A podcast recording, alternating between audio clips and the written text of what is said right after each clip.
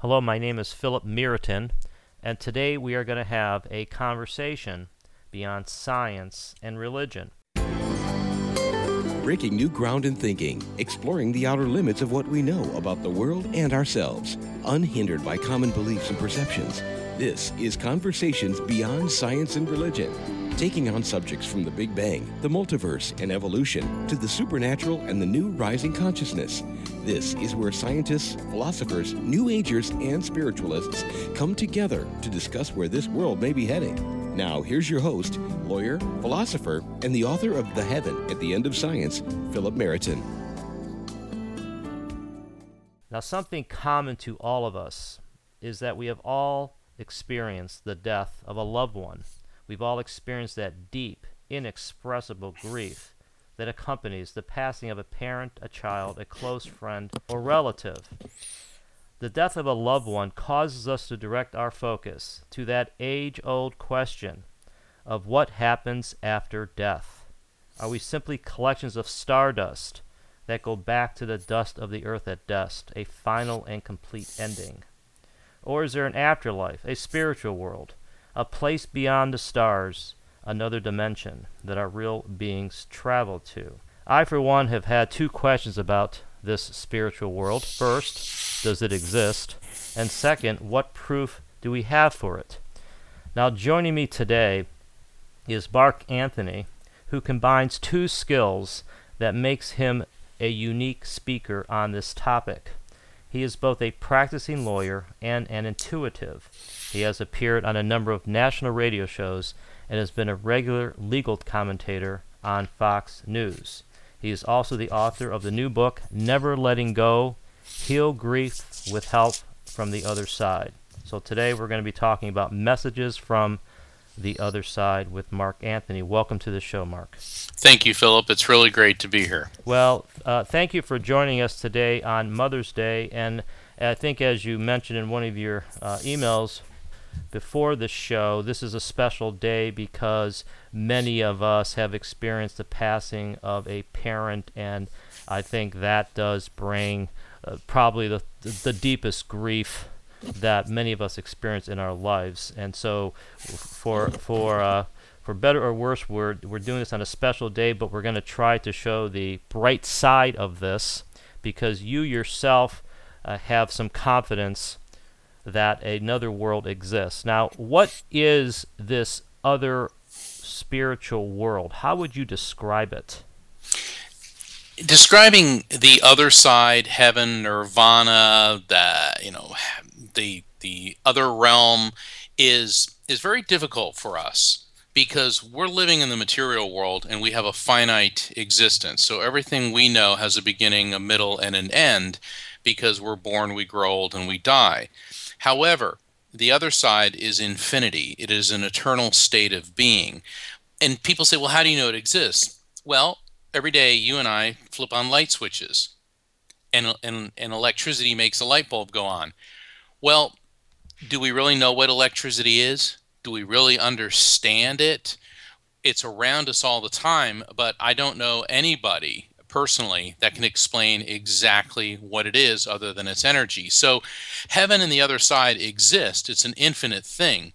Understanding something or acknowledging that something exists doesn't mean you necessarily understand it, but we know that it's there. Well, one of, uh, one of the features of our modern mindset that we cover a lot on this show. That even in the modern scientific worldview, there's multiple mysteries that exist, multiple unanswered questions, and such as where did where did all the matter and the stuff come, come from, the laws of nature, and then we have quantum theory, which strongly suggests, I think, that there is a spiritual component to the world. Now, I think you said something very interesting there about electricity, and I think you hit the nail on the head because we tend to accept some of the miracles of our current world for granted, not really not realizing that we really don't understand it. And when you get to the spiritual world, maybe it's just something else we don't fully understand. It, that, that's exactly true. And if you'll uh, bear with me for just a moment, sure. people ask me, well, how can you possibly talk to spirits? That sounds impossible. And recently I was lecturing at Brown University and then Harvard University. And I love it because there, there's really intelligent people there. Uh, there's intelligent people everywhere, but these are kind of the you know right. the temples. Right, they of, did well uh, on the standardized intelligentsia. Right, right. And they, they said, "Well, how can you do that?" I said, "Well, how many times a day do you make a cell phone call?" And somebody said, "Well, all the time." Okay, so so what are you doing? They go, "What do you mean?" I said, "Your brain is sending an impulse to your lungs." which is forcing that's electrical energy making mechanical energy rush air through your windpipe so that your vocal cords are vibrating. Now we have sound wave energy and it and it's coming out of your mouth and hitting a plate in your cell phone which vibrates, which is then mechanical energy being converted into electrical energy, then into radio wave energy, which hits a tower, which goes through miles of copper wire, which gets beamed up to a satellite through a network of other satellites, and then comes down um, to a collection point on the other side of the world, goes through miles of copper wire to a tower, um, being converted from radio wave energy into electrical energy, then coming out of a speaker in the form of sound wave energy, hitting someone's eardrum, causing it to vibrate, making that sound wave energy turn into mechanical energy when the stapes bones hits the eighth cranial nerve, transmitting into an electrical impulse. It goes into somebody's brain, and they interpret that energy as, Good morning, Aunt Martha. Right. So how yeah. is communicating with spirits, which are energy, because as you correctly pointed out, physics, quantum physics, and, and scientific theory and scientific laws prove that energy is neither created nor destroyed, only transferred. So that when the energy that makes us alive and who we are ceases to be housed in this physical body, it goes somewhere else. And my belief, based on the evidence that I have gathered throughout my life is that it transfers to a higher frequency, a higher vibration, and remains intact, coherent, and conscious. Well, we're gonna we're gonna get into this this uh, perspective that you have as a lawyer, and I think that that separates you from a lot of people in this field, because as we dis- as most people who listen to the show know, I'm also a lawyer, and one of the one of the perspectives I bring to beliefs or theories, whether it comes from a spiritualist, a theologian, or a scientist, is is to consider what evidence he or she may have for that belief, looking at things objectively. We tend to, in my mind, we tend to uh, rely upon authority figures for a lot that we that we believe to be true.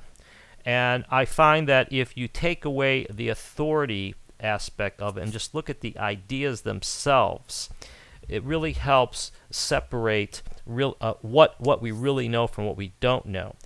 And and getting to this this uh, this, this spiritual world, I'm wondering whether you yourself with your legal training has brought more of a heightened degree of skepticism to some of these uh, beliefs or some of these experience anecdotes, and and if so, then what what eventually convinced you that this is real?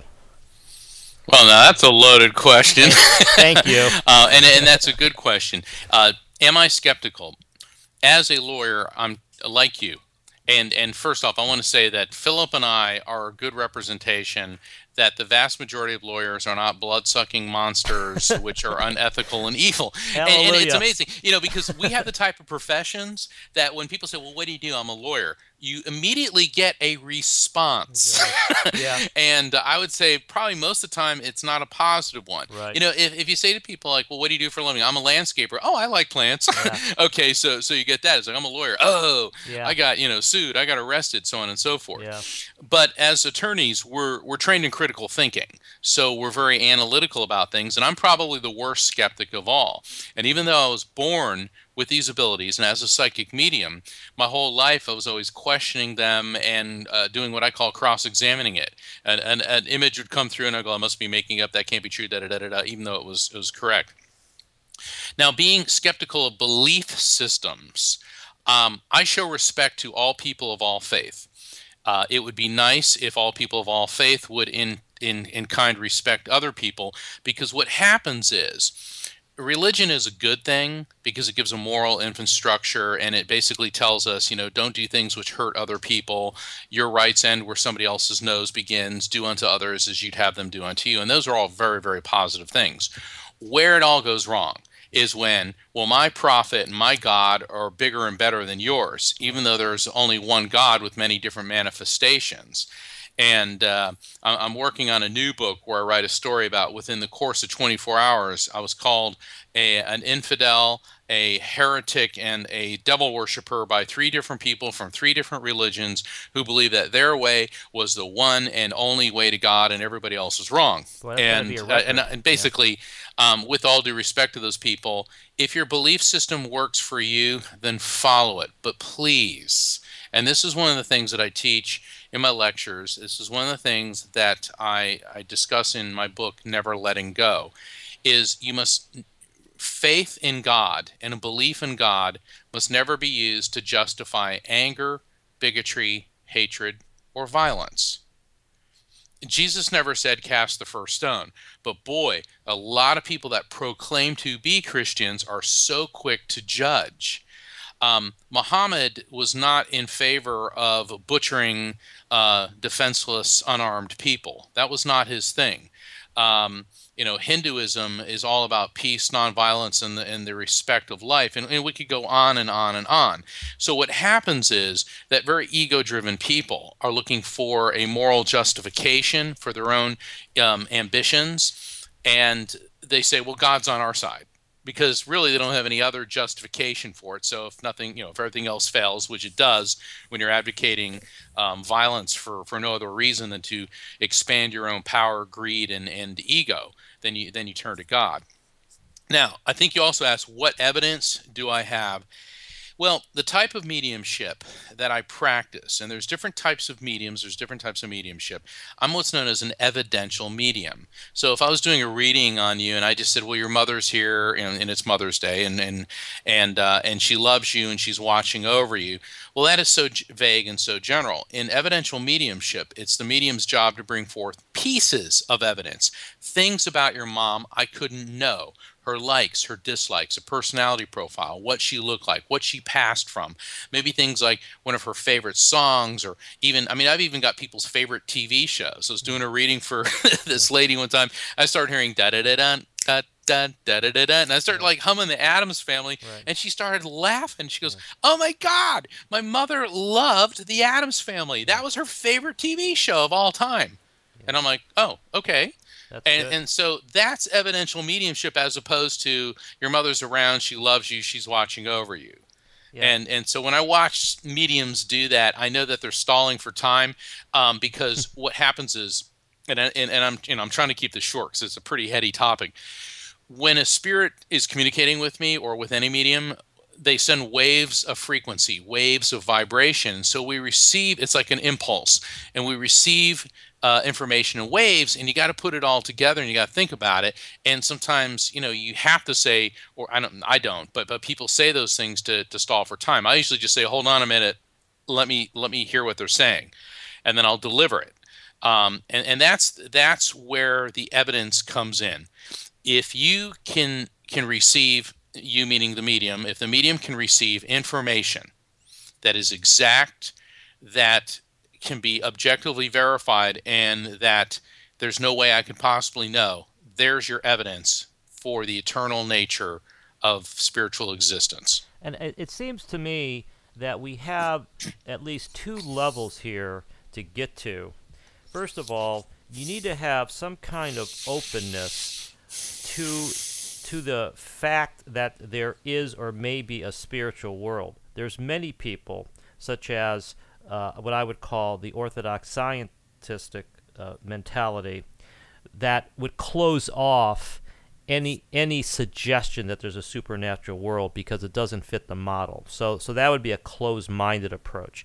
But then you need for people like me at least, then you would need some evidence that it that that that it, that it's true. And it seems to me that you've made both of those steps, but I think that at the first step, it's it always it it's apparent to me that you have to be open to the possibility, right? Because because unless you're open to it, you you you would never experience it. Well, open mindedness is the key to enlightenment. And every great discovery, uh, creation, uh, scientific theory has begun with the statement, I don't know, as opposed to, I know so much, I can't believe that. And, and I have um, a tremendous amount of respect for the theoretical physicists. And the greatest mind, or one of the greatest minds of our time, is Stephen Hawking and it, and I was really saddened when recently uh, Stephen Hawking said uh, there is no afterlife, there is no God, the probabilities against it, so on and so forth. And yet Albert Einstein uh, didn't feel that way. Neither did Richard Feynman, the great particle uh, physicist from the Manhattan Project and, and other tremendous discoveries. Uh, neither was Nikolai Tesla or Thomas Edison. I mean, they all believed in an afterlife. And when you look at, at Professor Hawking, you know, he's had a life where he's plagued by a horrible disease. Um, this is such an incredible mind who's been placed in such a a incap- such an incapacitated body. There's a lot of bitterness. There's a lot of resentment there, and um, I, I said on another show, I said, you know, Stephen Hawking's going to be very surprised when he transitions, and I and I hope for his sake and, and for the sake of the world that that um, he he's he lives many more years and that perhaps maybe stem cell therapy can can cure his condition yeah. because he is truly a gift from God to have that type of intellect on this planet. This is this is Philip Merton. This is Conversations Beyond Science and Religion. We're speaking with Mark Anthony, a lawyer and intuitive and author of the book Never Letting Go and we're talking about Stephen Hawking and his denial of an afterlife. Now, Mark, it turns out that I bring up that very point a lot in this show because I think it says something about the stifling of spirituality in our modern world, and the topic spe- specifically being leading scientists such as Stephen Hawking, who essentially have gone public with denying God and afterlife, heaven, and anything else that's really good in, in, in spirituality. And, and and I think that that, that leads me to this the, the topic of do you think we are living in a spiritually stifled world? And do you, and and if so, what do you think the future is going to bring? Well, uh, you know, I hate to answer a question with a question, but being being a good lawyer like you are, when have we ever lived in a spiritual world? That's true. You know, from from the dawn of history, whenever the great spiritual leaders have have incarnated into this world, you know, like Krishna, the the Hindu sages, Lao Tzu, um, Buddha, uh, Jesus, um, Muhammad, Gandhi, Mother Teresa, Yogananda Paramahansa um, a lot of the Native American spiritualists. They come forth and and they're telling us this is the way. This is how to connect to the light. And the problem is, some people listen, but most people don't. And it, it, it's it's really sad. Now we are living in an exciting time because it is my belief that within this century, within you know the in in uh, the 21st century, we're going to be seeing that science is going to validate spirituality and spiritual beliefs. So, uh, in Never Letting Go, I touch upon this. In, in the book that, that I'm working on now, um, and, and you're going to love this book, Philip, because I'm taking a lot of the topics we're talking about and I'm explaining from a technical, spiritual, and evidential standpoint how spirit contact and how the afterlife are real and, and what these things mean. So I think it's just a matter of time. If we look at people like Nikolai Tesla and and Thomas Edison, those are two of the greatest geniuses that have ever lived. I mean, probably since Leonardo da Vinci. And Edison believed that you could create a device that could communicate with the other side. Spiritualism uh, kind of was real popular at that time. It's kind of faded out, and now it's kind of made a resurgence but with our advanced technology into frequency, into particle physics, into string theory, we're beginning to see that a lot of faith concepts very well have a scientific basis. So I think it's just a matter of time. Well, I, I would I would put it a little differently in the sense that I think that we are we are uh, in a progression. I think we're in an evolution of consciousness, uh, which which is not an original thought by any stretch of the imagination, but I think what's happening is that we're sort of getting beyond the old school religious traditions, and I think we're starting to see some of the foundation to what I would call materialistic science eroding. And if we all talk about quantum theory. Quantum theory, by the way, being the the the uh, model of the physical world, which says that at the root of reality are not particles, are not waves, but are actually uh, equations, really wisps of nothing, is one way to put it. And, and of course, quantum theory has inspired so many spiritualistic books, such as the Tao of Physics, the Dancing Wu Li Masters being one of the, being two of the earlier books. But the point here is that I think we are, in a more mature fashion, rising up to understand that these old models no longer fit this power, the spirituality we feel inside and and the stifling that I'm talking about right now is that we're is that many of these old models such as organized religion and materialistic science are still in the way because people like Stephen Hawking and Richard Dawkins are, are who are thought leaders are st- are still sort of uh, poo-pooing this whole field. And, and and so but I completely agree with you Mark that time will be the test and that and that I'm also very optimistic that in this century we're going to see some breakthrough where where we're going to start seeing the unification of, of science and spirituality. So so that's a whole lot there. But but but, but, but it but is. I, but I well, think you know that, it's it's funny because I, I like what you brought up about the the old organized religions and now this materialistic science, and in a way the materialistic science is a religion. It's the religion of atheism. Right. Because well, if you can't prove it, if you can't stick it under a microscope, if you can't subject it to the scientific method, and and I laugh at these guys because what happens is, I laugh laugh not at them, but but at the situation. Because I mean no disrespect to these great minds, but the fact of the matter is, this is an arrogant assumption that just because of their theories and the technology of the day, that's the be all and end all the knowledge. And both Hawking and Dawkins know better than that. 400 years ago, if you uh, let, no, let's go 600 years ago um, the stars were considered holes in the fabric of heaven. Okay, there was all these bizarre theories what stars were, what these lights in the sky at night were. Then comes the invention of the telescope. All right, Galileo, who did not discover it, but refined and improved upon it, and actually went out there and said, "Hey, uh, there, you know, the Earth is not the center of the universe." So he gets, you know, declared a heretic and, and, and persecuted and all that. Then, if you look about 300 years ago, 200 years ago, even. Uh, what, the, what was the cause of disease? Oh, it was bad vapors at night. And I always tell people, remember in that movie Gone with the Wind when Scarlett O'Hara is going, I got the vapors, I got the vapors. people actually believed yeah. that at nighttime the air got bad yeah. and it made you sick. Well, then they invent the microscope. Oh my God, microorganisms. All right. Radio waves were a theory in 1850, yet by 1900, Marconi was sending transatlantic transmissions. Then, let alone what you and I are doing with an internet radio show, which is employing every form of electrical technology.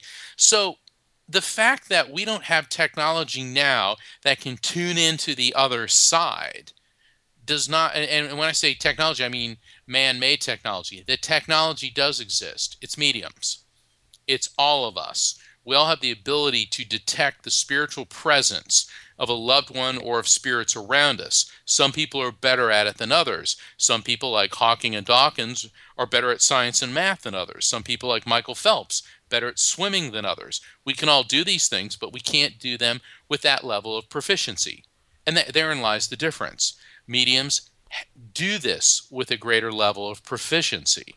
And so just because the technology doesn't exist, or just because the understanding isn't there, or just because somebody um, does not have this in their realm of experience and laughs at it and thinks it's goofy, or just because your mind is so enraptured in in religious uh, thinking, does not mean that mediums cannot communicate with the other side. It does not mean that the afterlife does not exist, and it does not mean that God does not exist. Well, I I think that what is missing in our current worldview is a theory that accounts for the afterlife or or for what we what some people call the paranormal. I think what we're doing right now in our scientific worldview, and this again comes up a lot, is that because certain events, let's say mind over matter or clairvoyance or out of body experiences or afterlife experience, because those don't fit the model, therefore they're not true.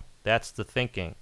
Yes. And what we what we need is a theory that explains the facts as opposed to as opposed to a a limited theory that rules out the facts. And, and I think that's something from, from legal training that I, I would assume we, we both know, which is that it's always better to have a theory of a case that actually uh, accounts for the facts, such as the, the various witnesses, the, the documents, the evidence, as opposed to a theory that ignores half of the facts because you are in love with your little theory. And, and, that's that to me is where is where legal training is very helpful. Now, I want to I want to turn a little bit here because I know a lot of people are probably wondering, well, well, Mark Anthony, tell us about one of your more noteworthy um, uh, uh, experiences uh, where you got in touch with the other side. Eh, just just to give us a flavor of the kinds of things that you've done and experienced over your life. I know there's been a whole lot of them. Why don't you give us an example of the type of uh, reading that you use or that you've had in your in your career that really was uh, was uh, effective? Well, I, I want to bring it to a very personal level. My best friend, we met when we were 11 years old. His name was Billy and Billy, even though he went to Catholic school and I went to Catholic school, as we we went to uh, grade school, junior high, uh, high school together, and uh, college, and then I went to law school, and then he moved to Asia to teach English to uh, Japanese executives. But he was an atheist, and we had this ongoing discussion our entire lives. And I even went to to Asia to study Buddhism, and you know he he was my tour guide because I mean who better I mean, the guy could speak Thai, Indonesian, Japanese. I mean, he was great at this stuff. And he would say, You give me things to think about, but I just can't believe. I do not believe that you can talk to dead people. I do not believe there's a God, and I don't believe there's an afterlife. I think that when you're dead, you're dead. Long story short, he marries this lovely woman from Japan, Yuki, and they're living in California, and, and I live on the East Coast. And I got a call one day and he'd been having some problems with depression and i don't want to get into his personal problems. Long story short he he did he overdosed and his wife was on the phone and she's japanese and she's very very sweet and very very respectful of everybody and, and she's in tears. And my heart's breaking because i know how sensitive she is and she said the doctors want me to remove life support. They want me to kill him. I hmm. can't do it. And i said yuki then don't and and let me tell you, my heart was breaking. She goes, "You're the only one I have to turn to. I, I my family in Japan, um, you know, they're they're going to come, but I don't know what to do, and the doctors are pressuring me." I said, "Don't do it." So she didn't. Well, three hours after our phone call, Billy expired on his own, and uh, then she called me back. She was crying, and she says. Uh, thank you for telling me not to do it. And I realized she could never live with herself as she had. And I was just devastated. And so I went home and I'm sitting in my living room and and I'm just grappling with this. And all of a sudden, there he is. Wow. And the first thing he says is, "Well, I guess you won that argument." and I start laughing because it's like that is so him. Yeah, and good. yet now he's still getting the last word. Yeah. Well, being the skeptical lawyer, I immediately begin to cross-examine this experience thinking, well, yeah, I'm a medium, and, and yeah, and I understand this, but maybe this is wishful thinking. And, and also I'm grieving. So of course I'm sliding into fear and, and sadness and, and I'm getting consumed by this. And then the phone rings about about an hour later and it's a friend of mine who's a very well known medium. And I was talking to her on the phone. I didn't mention a thing about it. She goes, I'm picking up on something very heavy around you. I said, What? She goes, A friend of yours um, die. He's like a brother, very close to you, a male, very close to you. I go, yeah, my best friend in the whole world died. She goes, well, he wants you to know something about winning an argument. yeah, that's good. so Yeah. for me, you know, even though I'm a medium and even though I counsel people and tell people there's an afterlife, I needed that. And and also it cracked me up because here's someone who was an avowed atheist who comes through and goes, "Well, I guess there is an afterlife. So I guess you won that argument." Yeah. And that was so like him Yeah. to not only tell me I won the argument, but still to get the last word. yeah. No, well, you know, I think I think you may have gotten the the last word in one way because that that is really an amazing story. Uh, first of all, this is Philip Meriton. This is Conversations Beyond Science and Religion. We're talking with Mark Anthony, the lawyer and author of Never Letting Go, about messages from the other side. Now, Mark, what when, when you saw your friend Billy after his death, what what did he look like? he looked great. Um, he was it? looked I, I take it like was it like a hallucination? was it like a three? Was it like he was really sitting there? Or was it like a shadowy image? Or Well, well, what happened was I was sitting in my living room at home, and I also get this tingly sensation. That's kind of when I know that they're connecting with me. I look up, and I actually saw my mother's spirit. And of course, she knew she knew Billy because I mean he'd been there since you know we're, you know our birthdays were a week apart. All right, I grew up in his house, he grew up in my house, and she smiled and kind of faded to the side, and then he came through. So she kind of brought him there, and he looked good. He looked like he did when he was about thirty. You know, he was uh, he was a surfer, so he had that you know big, strong upper body strength. He had blonde hair, blue eyes, and uh, he kind of looked like Robin Williams in a way. He looked like Robin Williams, but blonde hair, blue eyes. It was funny because when we were in Asia, people were like, "Are you Robin Williams? Are you Robin Williams?" And he's Yeah. signing all these autographs. I'm Robin Williams.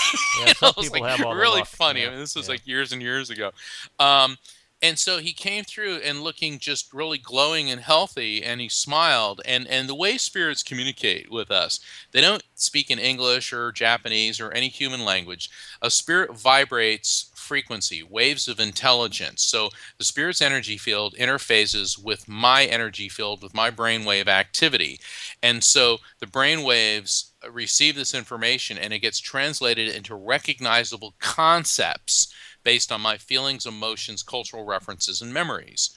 And so, but I got a direct message. I guess you won that argument. wow. And then later on, because I was doubting it so much, um, a friend of mine who's a medium calls out of the blue.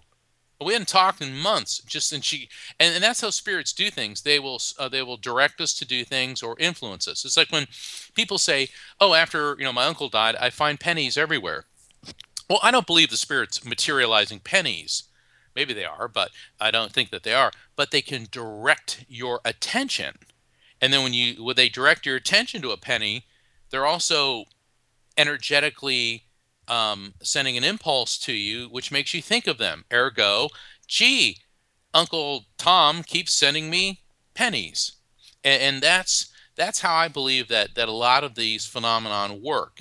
And and I talk about that in in Never Letting Go. Um, uh, con, you know, uh, signs from the other side, knowing how they're around you, and that's an important thing for many grieving people to know. Is that your loved ones are around you and they do reach out. It's just learning how to be sensitive to the contact. Okay, I, I want to get I want to get clear about one thing though, and that is, we understand the the uh, experience of seeing somebody in fr- I mean a real person in front of you that you touch and it resists pressure. You know, it, it's real. Uh, and then we have this image, and then you know many of us have hallucinated or maybe lucid dreaming, mirages, um, uh, shadowy images. I mean, where on the spectrum was your friend? Well, okay, there are different forms of clairvoyance. Clairvoyance means seeing, seeing an image. Clairaudience means hearing it. Clairsentience means feeling it. Right. There's two types of clairvoyance objective, subjective. Subjective is where you receive a vision in your head, like a, like a very vivid memory. Having a, a dream where a loved one comes and speaks to you, because um, when you have a dream, that has a beginning, a middle, and an end, and the contact with the deceased person seems very real, as if it is is happening. It's because it is. Uh, okay, and and it's happening within your mind, or rather, being projected into into the memory section of your mind, so you see the image and the contact in the form of a vivid memory. Whereas objective clairvoyance is when you're picking up on their energy signature um, external to your body. And the reason that it's called objective clairvoyance is because more than one person can see that image. Mm. I've hmm. been working with other mediums where uh, a spirit comes through, and especially in a in a development uh, class, and everyone's told write down what you're seeing, don't say it, and then later on everybody's descriptions match. Yeah, that's yeah, that's great. That's that is really something else because I I think that's where I was trying to go with this because a lot of a lot of folks are have that I think have the same question. I mean, some people have watched I guess the show the Ghost Hunters or whatever it is on TV and there's people walking around with you know with cameras trying to catch the spirits but but but I and I don't have any opinion on that because I haven't I haven't watched that show uh, uh, enough really to to have form an opinion. Ton? Pardon? Have you? I, I see. I've I've been a speaker at a number of paranormal conferences, and uh, and the last one I was at was in Estes Park, Colorado, at the Stanley Hotel, and all, a bunch of the guys from the Ghost Hunter shows, and Aaron, I can't remember his last name, and and Dave Schrader from Darkness Radio, and they were all there, and we were doing ghost hunts, and they had all the equipment set up and everything, and it was really fascinating. And the funny thing is, um, a lot of them they're really into it's a demon it's a demon demon demon demon you know and and because scary sells and we're in this one room it's it's um, what is it room 217 at the stanley hotel the most haunted room and all that and even like when jim carrey was staying there uh, he ran out of the room screaming in the middle of the night and personally i think it was jim carrey kind of being jim carrey but right. um, that it was it hit the newspaper so it was good for his upcoming movie dumb and dumber but but um we're in the room, and all of a sudden, um, I kid you not, a shadow starts forming on the wall, and people start screaming, and the and the ghost hunter that's in there is like, "It's a demon!" and so I walk into it, and people are like, "Mark, don't!" And I said, okay, this is a grandfather, and I'd start describing, and he died recently, and, and this is what he died from, and I'm feeling a heart attack and all this, and he's with this little ginger colored kitty cat, and this all of a sudden this girl emerges from the darkness from the other side of the room. She goes, "That's my grandfather. He died three weeks ago, and my cat just died." And and, oh, and wow. so all of a sudden it was like this really heartwarming connection. Yeah um, it was her grandfather that had come through, and she's hugging me and crying, and and so then they they take all the the attendees out because there's about hundred people there, so we're rotating like groups of of ten at a time, and the ghost hunter was furious. He goes, "I don't want you doing that." I go, why? He yeah. goes, uh, uh, uh, I go, oh, I get it. So you can make this scary and convince everyone that spirit contact is evil and they're all devils so you can sell your contraptions. Right. Is that it? And they were like, "You get out of here." So anyway, long, uh, I, I, went to several other uh, venues, and and I was treated much better by the other ghost hunters. And the Stanley has on staff a team of ghost hunters, and when the conference is over, they approached me and they said, Mark, we really want to thank you. They said, These people come in here, they're trying to tell everyone it's demonic and all this, but what you were telling people coincides with our conclusions that these are not negative entities. And uh, I mean, I could go on and on and on about this experience, but a lot of people think that spirit contact is negative or evil. And here, there, here's the reason I'm, I'm telling you all this, Philip, is a spirit is energy. When the spirit's energy interfaces, in other words, their energy field touches your electrical field, the response is cold, tingling chills. That's an electrical response, which we normally experience during fright. So therefore, oh my God, this must be scary and negative. When actually a spirit's just trying to make contact, and that's why you get the cold chills. It's an electrical response. And once you begin to work with this and understand it, then you'll see, oh, this isn't scary at all. That's a spirit making contact. What I find it, that is really compelling to me here is is this aspect of the need to be open to the experience or open to the spiritual world for this to happen. Because this this contrast between having a positive spiritual experience and and being on the other hand haunted by ghosts is a big one. Sure. And it it seems it seems to me that if you're open to the experience, or put differently, you want to hear from a loved one that's died, and and and you do have such an experience, then it's something that is co- is partly coming from you, or there, or there's an openness to this quote unquote spiritual world where it's a natural experience. It's not like a haunting. No, it and, and it's it's perfectly natural and part of our our experience. Um, it really frustrates me because all day long, I mean, I made a joke the other day on Twitter. A day without hate mail from Christians is like a day without sunshine. Wow. wow so, because they say you're playing with the devil. Deuteronomy says you should be stoned. You should be put to death. And it's like, oh, how nice. I guess you missed the whole "don't cast the first stone" and uh, love one another as yourself thing. Right. Um, and the fact remains is I was groomed to be a Catholic priest, so I am a Christian, and I don't. I, I take umbrage when people think that it is up to them to define how I believe in God because this is a very personal decision and i get really disgusted with this you know there is one and only way and it's you know the first church of the right wing on yeehaw road Right. um, and and once again i i have no problem with people being fundamentalists i have no problem with being faith where i have a problem is when they take their faith to oppress criticize and attack other people So- because that wasn't what Jesus was all about. Jesus was about peace and love and understanding, and uh, you know we could talk about Jesus all day too, but it, it, it gets really frustrating because what happens is people have converted God into a neurotic medieval king, a male who sits on a throne smiting and casting people out because they don't believe in his his one and only interpretation of the Bible. And um, somebody said this to me one time. They said, "Well, I believe in the Bible." I said, "Well, which version?" "Oh, I suppose you think the Catholic version is correct." I said, "Well, there's the Catholic version, there's the Greek Orthodox version, there's the Byzantine Catholic, the Armenian Christian, the Russian Orthodox, Ukrainian Orthodox, there's the Coptic Christian of Egypt, there's the uh, Christian uh, Coptic uh, uh, Ethiopian, there's the Thomas Christians of India, not to mention the uh, Martin Luther uh, version of the Bible, in addition to the King James version of the Bible. And all of those religions have subgroupings and subversions of Bibles, and every single one of them believes that theirs is the one and only true version of the Bible. This person looked at me and goes, "Huh?" Yeah. Well, you know, on on that on that front, what what I what really amazes me is that what you're doing, and I have to say what I'm doing in my own book, The Heaven at the End of Science, but what I'm doing and you're doing is validating the the truth, the the basic truth of the Bible that there is a God, that there is a spiritual world, that that uh, that we are united at some deeper level, and and so it, it, always amazes me when when those of the orthodox and I don't know what, what the best word to use I'm gonna use the word orthodox standpoint when they react uh, so negatively against stuff that you're doing. Okay, now I haven't had the hate Twitter, so maybe I'm I'm not quite radical enough.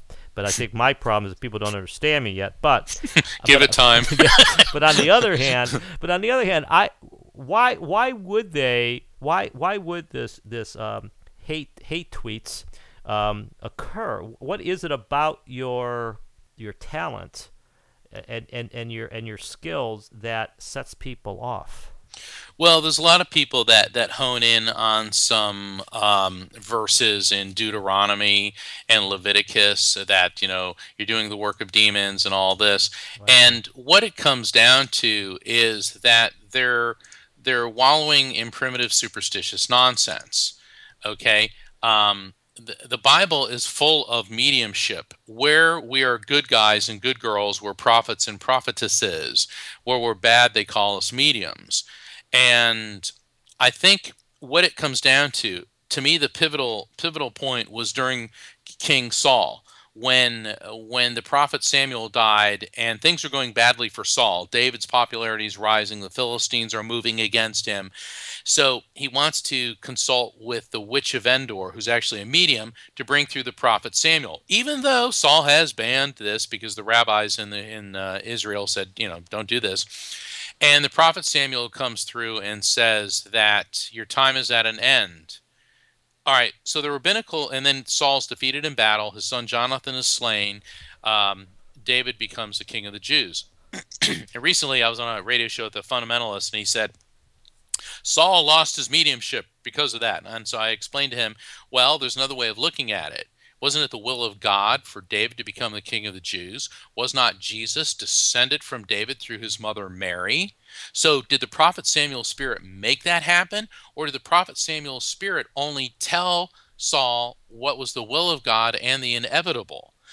And the guy looked at me and goes, huh. Hmm.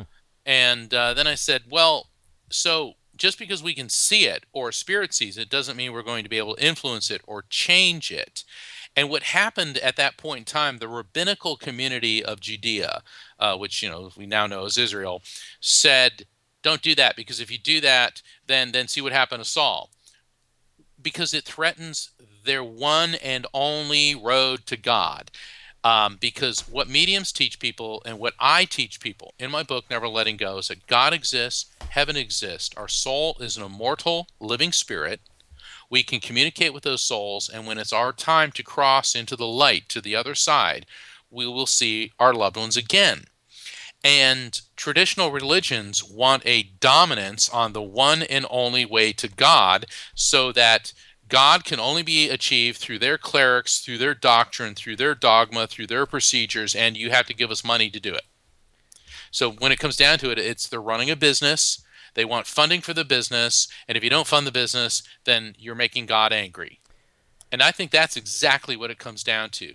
And quite frankly, it's primitive. It's based in paranoia and superstition. And, and you must fear God, fear God, fear God. I'm sorry, but the God I connect with, the God I know, is incredible, is love, is freedom, and nothing of a spiritual nature is controlling you gravitate to the spiritual because of the positive energy of love and and the release of all negativity. That's my understanding. That's that's great mark. Uh, this is philip merton this is conversations beyond science and religion. We're speaking with mark anthony about messages from the other side.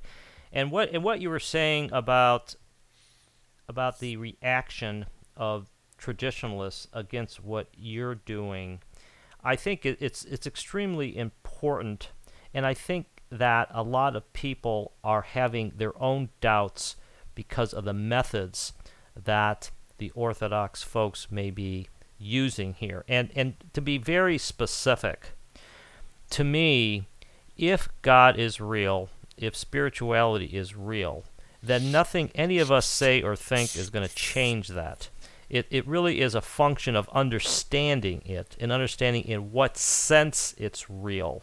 And so if, if we give in to what I would call an extremely archaic interpretation of the Bible, a, a, a outworn and outdated interpretation, and, and don't think it through for ourselves in our own lives, we may be missing our opportunity for true understanding. And that, that to me is the problem. And that's why we, we've talked a couple times on this show about the importance of being open minded. When you're open minded, you're sort of open to different perspectives because none of us really have it all figured out. And unless you're out there with a searching mind, an open mind, there's no chance that we're ever going to improve uh, the state of our understanding. Now, one of the important things that, that you do in your book that I want to make sure we touch upon, and that is this whole concept of dealing with grief and, and how how getting in contact with the other side or with a loved one uh, after they pass away helps the the grieving process. So so can you give us an example or two on of, of how you have found that this method of, of contacting or communicating with the other side uh, addresses the grief problem. Uh, if people go to my website and um, neverlettinggo.com and click on the video uh, book tour series, there there's a number of readings that I've conducted, and I want to talk about talk about uh, a couple of them. One, there's a woman named Monica whose son has died, and she came to see me, and I'm doing this reading in front of uh, about you know 75, 80 people. Her son comes through and reveals some things about her, and you know that that I, I would have no reason to know. And when you see Monica, you can see this is a, a broken and shattered woman. Um, and she's very uptight and nervous and shaking. Then two months later, I'm doing another event, and this beautiful woman comes up to me and hugs me and says, "Thank you. Uh, you've done so much for me." I'm looking at her like, "And you are?" and she goes, "It's Monica." Wow. And and Philip, she looked ten years younger. She looked beautiful and glowing. And a friend of hers came and goes, "You have no idea what you did for her." And and uh, and they said you allowed her to bury her son. And what what an important part of spirit contact does is it allows you to accept the reality of the physical death yet never let go of the love for the person who died. And in the in the chapter in never letting go going from a physical to a spiritual relationship some people have a reading with me and they're very happy with it and then they come back the next week i want another reading. And i say well give it six months to a year. Well no i want it now I said, Yeah, but the problem is you're clinging on to the physical. You want to have a conversation as if your child or your spouse or whoever is still here, but they're not. And so spirit contact validates the eternal nature of life. Because, you know, Philip, I think that the greatest fear when somebody you love dies is that everything that she was, everything that she ever will be, has disintegrated into nothingness. And that's terrifying. Right. And when you find out that these beings are alive in, in you know spiritually, energetically, because we're energy. We're in a physical body. When that that physical body ceases to function, the energy um, um, transitions to a higher frequency. Energy is neither created nor destroyed, only transferred. Energy doesn't get tired, doesn't get sick, doesn't need to sleep. So when they come through, because I was doing a reading for these people, and I start saying, "All right, well, um, all right, your daughter's coming through, and she's talking about. Uh, I guess there's a problem with the car because I'm smelling burnt oil and something with the power steering." And they're like, "Well, she didn't have a car like that." And her sister goes, "Wait, I just bought a car that's leaking oil and the power steering's all screwed up." Yeah. I said, "Well, then that's how she's letting you know she's around." And they're like, "Really?" I go, "Yeah."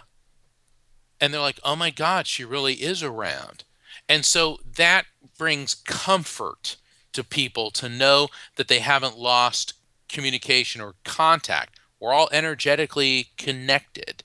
It's just that we're not all in physical form. And I think that is a tremendously comforting uh, affirmation uh, or empowering statement. Also, spirit contact validates your belief system that God exists, heaven exists, and our spirit is an eternal living being. The the point here that I that I think needs to be made is that one of the mysteries of science is we don't really understand what we are. And to be specific modern science proceeds as if the body is a machine. And one of the books that I'm I'm reading right now is called uh, "The Singularity is is Near," which is really about the the um, the convergence of computers and, and biology in the far future. But if you view the, the body as a machine or a collection of ball bearings, dust, then at death the machine is going to decay, rust away, and go into nothingness. But we know through the findings of quantum theory teaching us that at the root of reality is really dream stuff, not matter, and through the great spiritual traditions that it is more likely, in my opinion, that we are in fact spiritual beings having a physical experience, just like many folks have said, and that our problem is that we haven't really appreciated the truth of that statement. That's really what I think our, our, our issue is. And I know you, you mentioned that yourself uh, in your book that if we if we if we really truly understand that we are spiritual beings at the get go, then then then this starts making sense. Absolutely, and and that's if you look at what Jesus was saying. You know, Jesus was fully human, and Jesus did communicate with the dead if you read the trans the Bible, the Transfiguration, where the spirits of Moses and Elijah appear on either side of Jesus before the apostles, and it's this glowing thing. Well, it's interesting how fundamentalists always gloss over that one or never mention it, because that is one of the most clear-cut descriptions of what's known as physical mediumship, where the medium is actually able to emanate enough energy to form a physical manifestation of the spirits that are communicating. Okay. Yes. Well, that's what Jesus did. And, you know, Jesus apparently was, uh, you know, the mega medium to the 20,000th power. I mean, yeah, it just, yes. you know, and, and so, but, but they don't want to read that. Oh, no, no, no, no. They gloss over that. In fact, even that mini series that was on uh, History Channel, the Bible, I was watching that. Man, they glossed over all the really heavy duty spiritual stuff and got more into the brutality. Um, uh, it, it's, it's, I was watching, it was like, it was one, one a scene of brutality followed by the next. Yes. And it's like, wow, this is a pretty violent story. Yeah. Uh, they're not getting into the philosophy and, and the upliftedness of why you would want to follow the teachings of Jesus. But boy, they sure do want to watch him getting beaten. Yeah. And and that therein lies lies a big part of the problem is that people are not realizing that we're spiritual beings. They're not realizing that that's what Jesus was here to tell us. The kingdom of God is within. The spiritual power and energy and, and eternal connection of God. We are all cells in the body of God. Now, the Hindus, Hinduism's very interesting. If if you get away from um, a lot of people look at it and they say, oh, there's an elephant headed God and people with six arms, and, and they completely dismiss it. If you get past the the iconography, the icons and the images, and start studying um, they believe that we come through a succession of lifetimes. They also believe that God walks among us all the time in human form. And, and when you talk to Hindus about Jesus, they're like, yeah, he was just another incarnation of God. it's yeah. really kind of funny, yeah. you know, because Hinduism seems to get that. Now, I'm not saying that, that I'm a Hindu or, or I necessarily subscribe to everything they say, but I think that you cannot discount looking at all the belief systems. Gandhi said, Gandhi's one of my favorite people because if anyone ever really got it, I'd say since Jesus, it was Gandhi. He said, We are all the children of God. Why do you raise your hands against your brothers and sisters simply because they call God by a different name? That's really powerful. And, and I think that in closing here, uh, Mark, I wanna I wanna make sure you. I think you've already mentioned your website, but I think one of the questions would be from a listener, which is, uh, do you do um, readings over the telephone or over video, or is it in person only? Uh, I do. I'd say actually most of the readings I do are over the telephone, and I do many in person, and then I do many gallery readings. Um, and they can find out about that at my website, neverlettinggo.com. And uh, in fact, after this, I'm, I'm getting ready to head to uh, a bookstore uh, that has invited me to come because I'll be doing readings there. Well, that's that's but, cool. Yeah, people seek me out from all over the world, and between Skype and, and the telephone, I mean, I've done readings from people in Australia, South Africa, Singapore, India, all over continental Europe, U.S., Canada, and uh, um, it doesn't matter if we're doing it over the phone because spirits are moving at least at light speed, and they're zipping back and forth between me. People say, "Well, that sounds impossible." Once again, Philip, you and I are having a conversation that's being transmitted at light speed over gadgets and widgets and technology can, you know created by people. Quite frankly, I think God created a much more sophisticated and efficient energy system. Yeah, it's and it's such it's such a it's such a rich topic which we're not going to have time to get into. But the whole the whole concept of why all of these modern technological marvels work. But but in closing, I I want to make this point because again, on this show, what I'm trying to do is to show sort of the outer limits of science and spirituality. And I think when you really look at it closely, at the scientific uh, realm, we see things such as the 11 dimensions of string theory. We see something called the multiverse, this near infinity number of other universes that nobody could see, touch, or prove. And then we have people like Mark Anthony who have a vision, who have a connection to a spiritual world. And I have to tell you that I think the evidence for this spiritual world is a lot more, a lot greater than the evidence for the multiverse or the 11 dimensions of string theory. What does this mean? It means that we have a ways to go to understand the, the, the richness and the depth of the world we live in. Spirituality looks like it's real. This is Philip Meriton. This is Conversations Beyond Science and Religion. Thank you for listening. You've been listening to Conversations Beyond Science and Religion with Philip Meriton.